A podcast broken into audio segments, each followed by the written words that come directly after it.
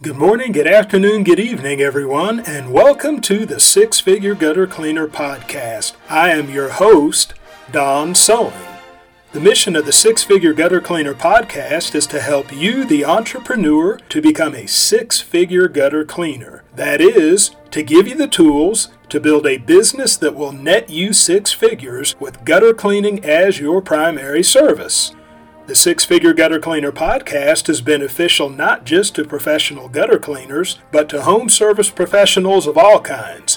Whether you are a window cleaner, a pressure washer, a landscaper, HVAC tech, whatever the case may be, you can benefit from the principles that are taught in the Six Figure Gutter Cleaner Podcast.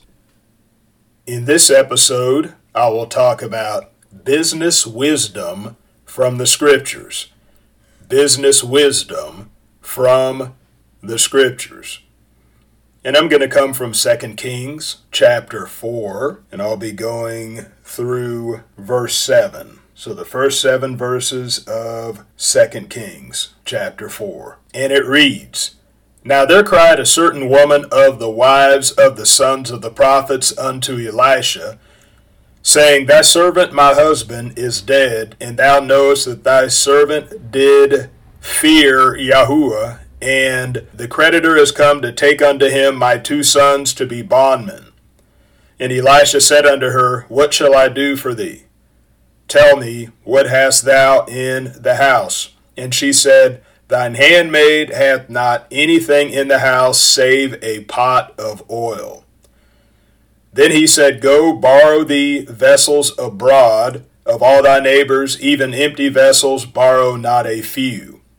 And when thou art come in, thou shalt shut the door upon thee and upon thy sons, and shalt pour out into all those vessels, and thou shalt set aside that which is full. So she went from him, and shut the door upon her and upon her sons, who brought the vessels to her, and she poured out. And it came to pass, when the vessels were full, that she said unto her son, Bring me yet a vessel. And he said unto her, There is not a vessel more.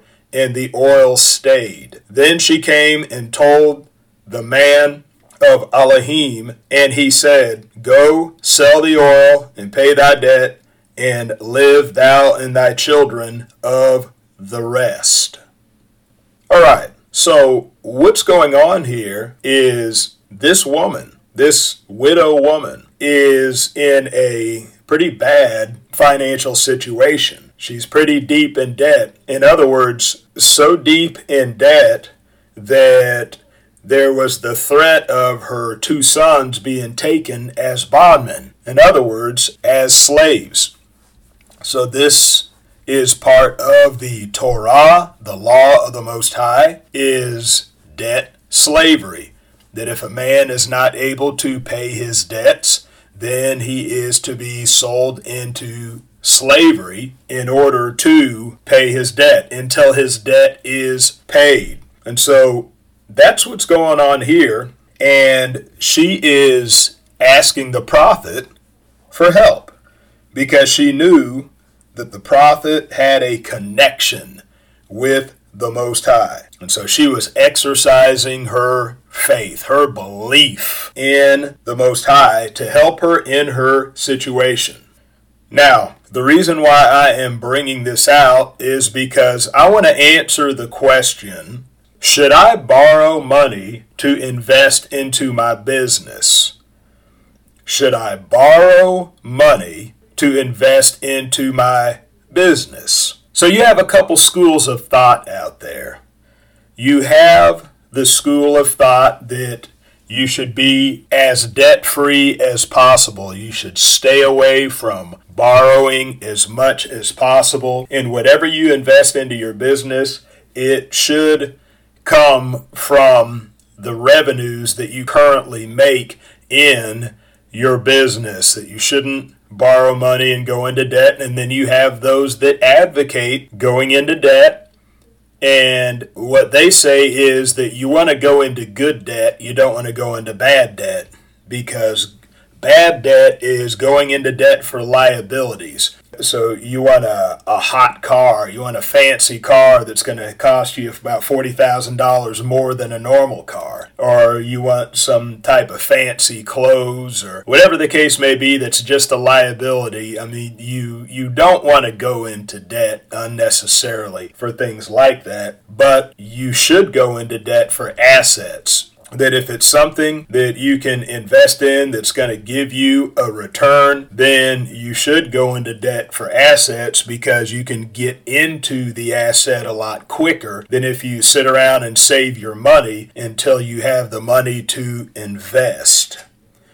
And so, as we see in this account from the Scriptures, that the prophet told the woman to go and borrow some vessels. He said, go borrow. Now, this woman's deep in debt, but he told her to go borrow. But go borrow vessels in order for the oil to be poured into. Now, she only had a pot of oil.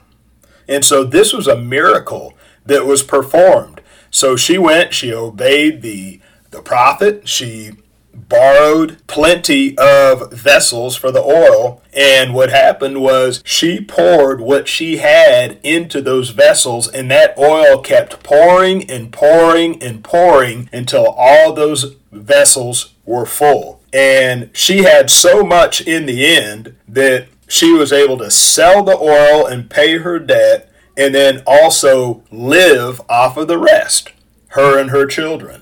And so this is an example of borrowing for good debt rather than bad debt, because it's good debt because it was an investment and the level of certainty was high. Now, that's the main point that I'm trying to make in this episode here, the high level of certainty. So she had the highest level of certainty because this was the word of the Most High through the prophet, telling her that she was going to get a return for borrowing the vessels and pouring out her oil. And so the lesson behind this is that it's not wrong to go into debt for your business, to invest into your business. But the caveat is that you don't want to go into debt for something speculative, that you want to go into debt for something with a very high level of certainty. So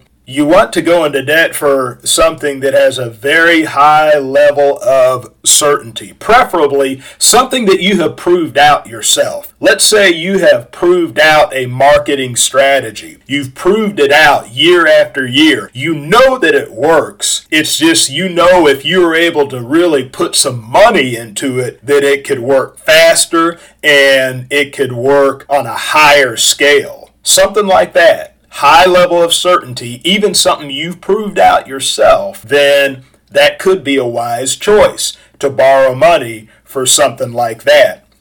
But if somebody is coming along and saying, hey, man, there's this great business venture you can get in on the ground floor. How many of y'all have heard that before? Get in on the ground floor of this business opportunity, and man, you can become a millionaire within a year. And yeah, but it's going to cost you $10,000 now. So something speculative like that. No.